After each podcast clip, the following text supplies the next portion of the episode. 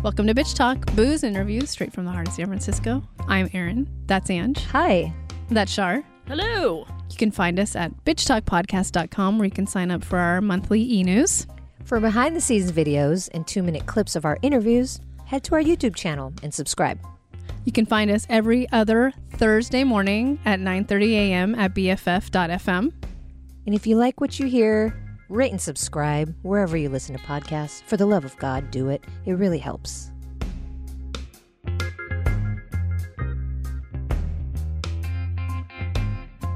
We are at South by Southwest 2022. We're with director David Siev from the documentary Bad Axe. Thank you so much for being on Bitch Talk. Thank you for having me. Well, David, can you tell our audience what Bad Axe is? Bad Axe is uh, is my feature length documentary debut, um, and it's really a story about uh, you know family, hope, love, resilience, and you know the American dream and uh, what the American dream you know looks like you know in the year 2020 when we just all went through you know one of the most uncertain times uh, we ever have together. Um, so um, yeah, my, my dad, he's, he's a Cambodian refugee who came here during the late uh, 70s and my mom is Mexican American. And, um, you know, the two of them really laid the foundation and, uh, you know, as a family, we, we built this American dream together, that being our restaurant. So, um, uh, and it's located in the town of Bad Axe. So, uh, yeah, the film is is about our family and our restaurant, just trying to make it through some really tough, uncertain times. David, you know, when it's all said and done, we we will have covered 16 shorts, films, docs, narratives. And I, I think this was my favorite that we've covered. Um, it's so emotional, mm-hmm. relatable. I was crying from being mad and angry and then from also joy like you kind of put us through the ringer in a good way um, and, and, you've documented such an important time not just for us mm-hmm. living through this pandemic as asian americans but for your own family which i would argue is even more important for them to have this this beautiful time capsule of this moment um, and i like how we see your family struggling with your decision to film them in real time on camera. Uh, but did you ever struggle with, am I doing the right thing? Or, or did you always know that there was a greater purpose for this film? Yeah, I, I think I, I did struggle with it, you know, back and forth because, you know, I I knew it was like important for us to share our story and our perspective, but like at what cost does that come at, right? Like when you're getting phone calls from from actual neo Nazis and um, letters and you know people saying they're going to stop supporting your restaurant you know there comes a point where it's like okay like do we continue on doing this um or you know a real conversation came up like do we shelf this film for a few years when you know things maybe quiet down a little bit?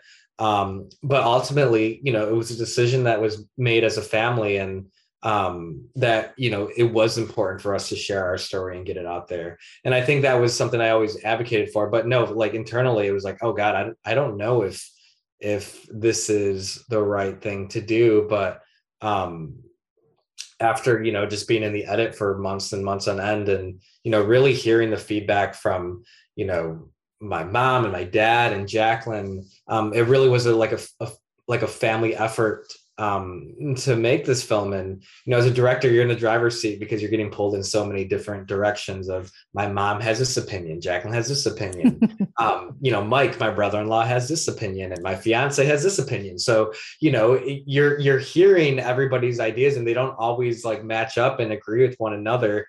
Um, so for me, it was just important to make sure I was respectful to uh to everyone's input but at the end of the day you know um i'm the one who has to make those decisions of what to include and, and what not to include. But at the end of the day it, it seems like we as a family felt like you know the story is the best it can be. And and i feel that way. And um that uh it, it, it is really important for us to share a story and, and put it out there in the world.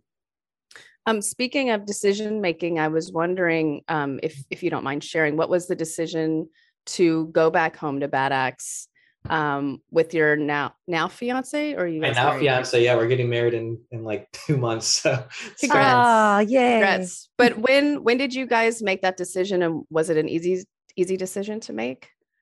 You know i i think it was that first week is just kind of a blur um because we did just get off a cruise ship from uh oh that's right. Yeah. Oh my god. So we just Right. got off a cruise ship and this was like the first week of march or something crazy. We go back to new york. My whole family goes back to michigan. And um while we were on the cruise is like when news like when serious news started to break out about covid. And we are like okay like let's let's watch this. Let's monitor this and I remember when the cruise ship docked, we just like ran off because like we heard about other ships, you know, being being stuck, I think like off the coast of like California and stuff.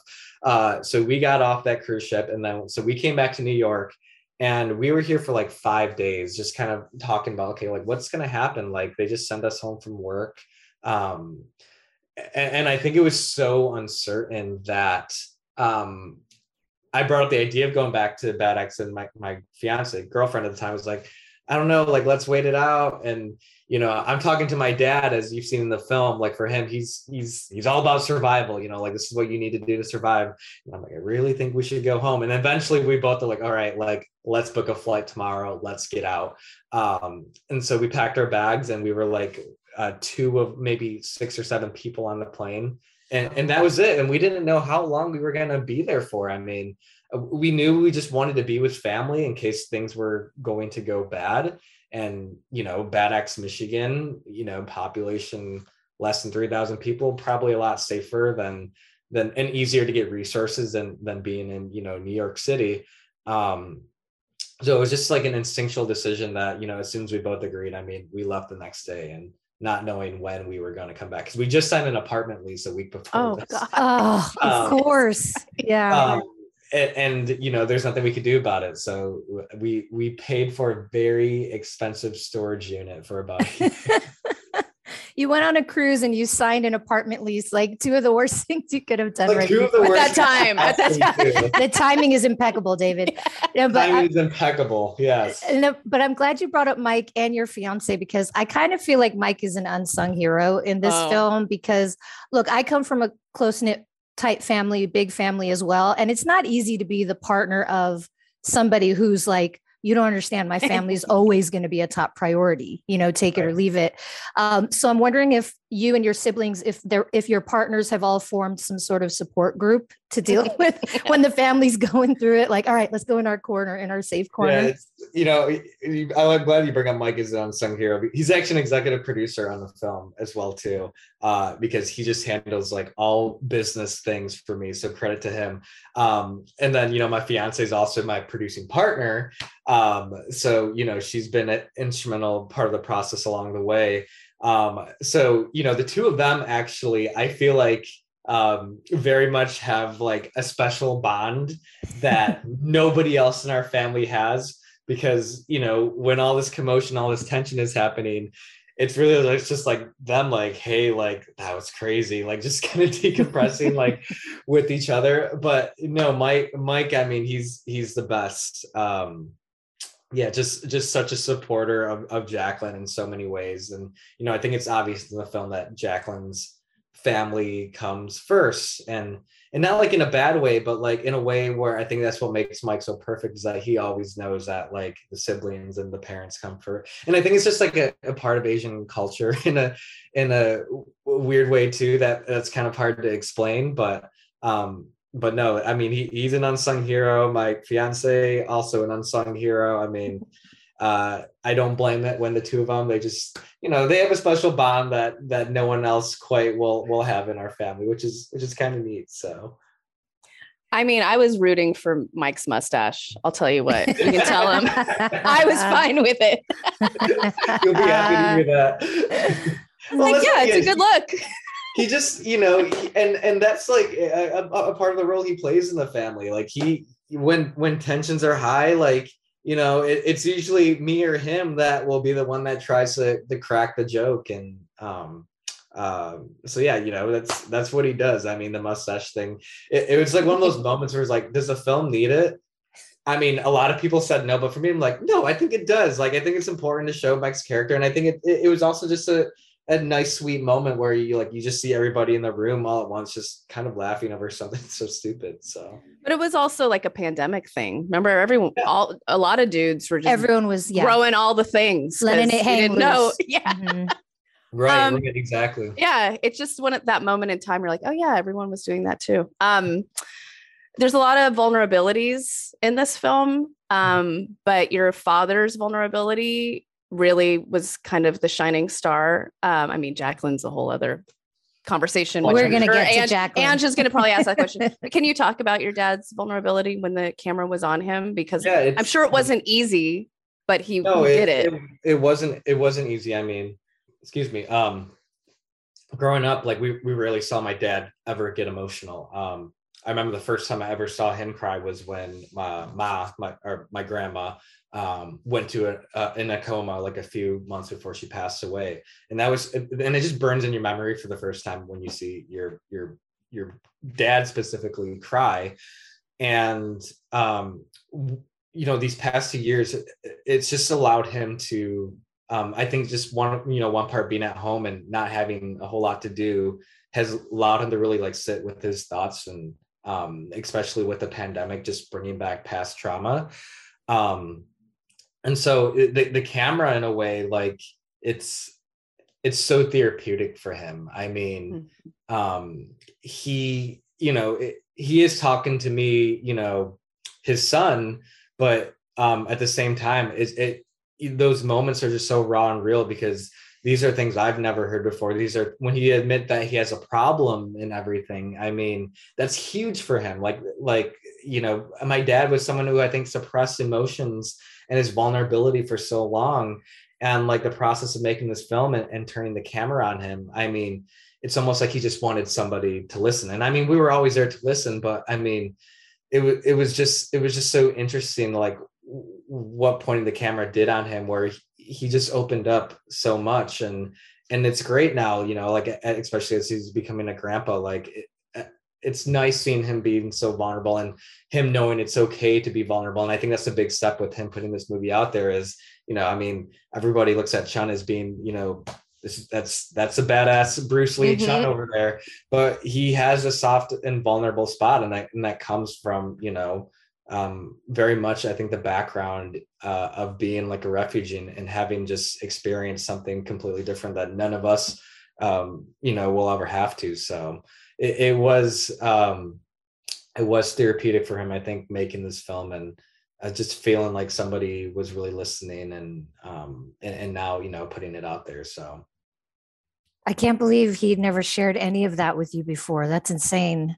Um, and and what a again, going back to what I said earlier, just how special this is just for your family to have this moment together yeah. capsulated in time.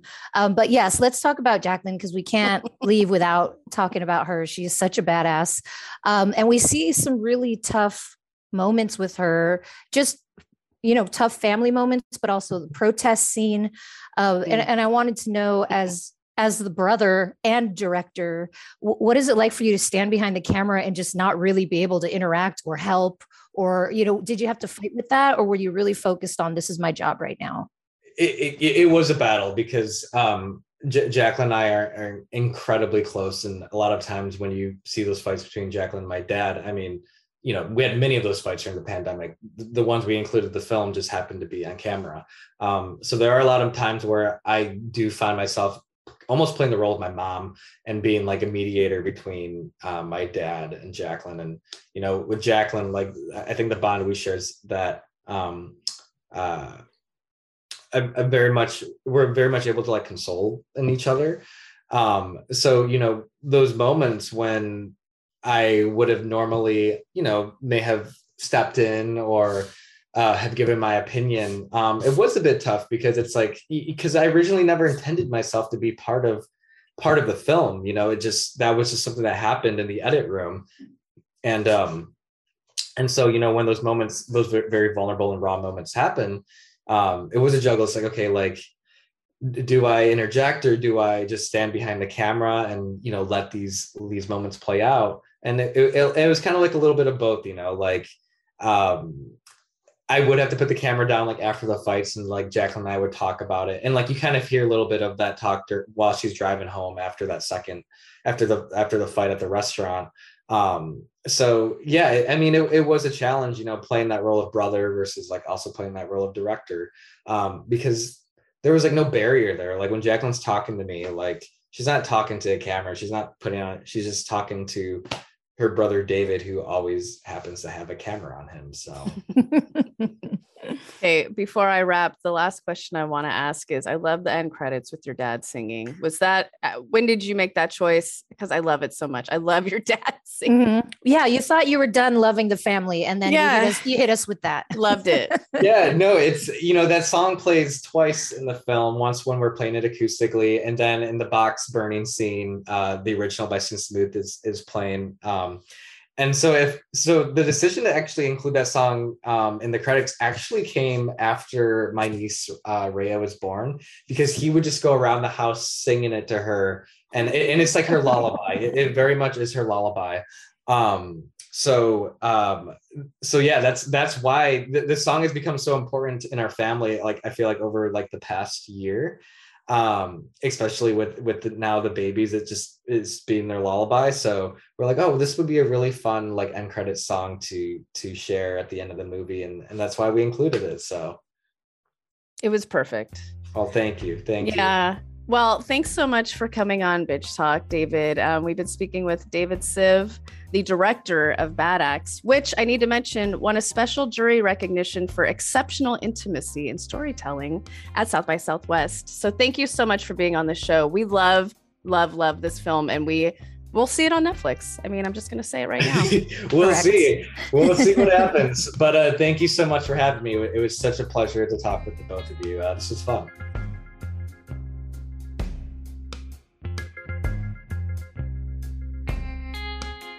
If you like what you hear, rate and subscribe wherever you listen to podcasts. For more information about us, you can head to bitchtalkpodcast.com. This podcast is created, hosted, and executive produced by Erin Lim. My co host is Angela Tabora, aka Captain Party. The show's edited by producer Shar. We're powered by GoTo Productions.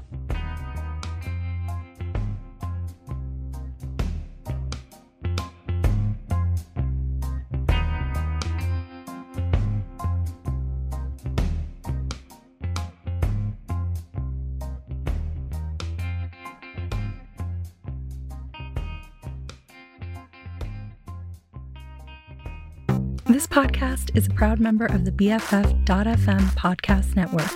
Learn more at podcasts.bff.fm. BFF.FM, best frequencies forever.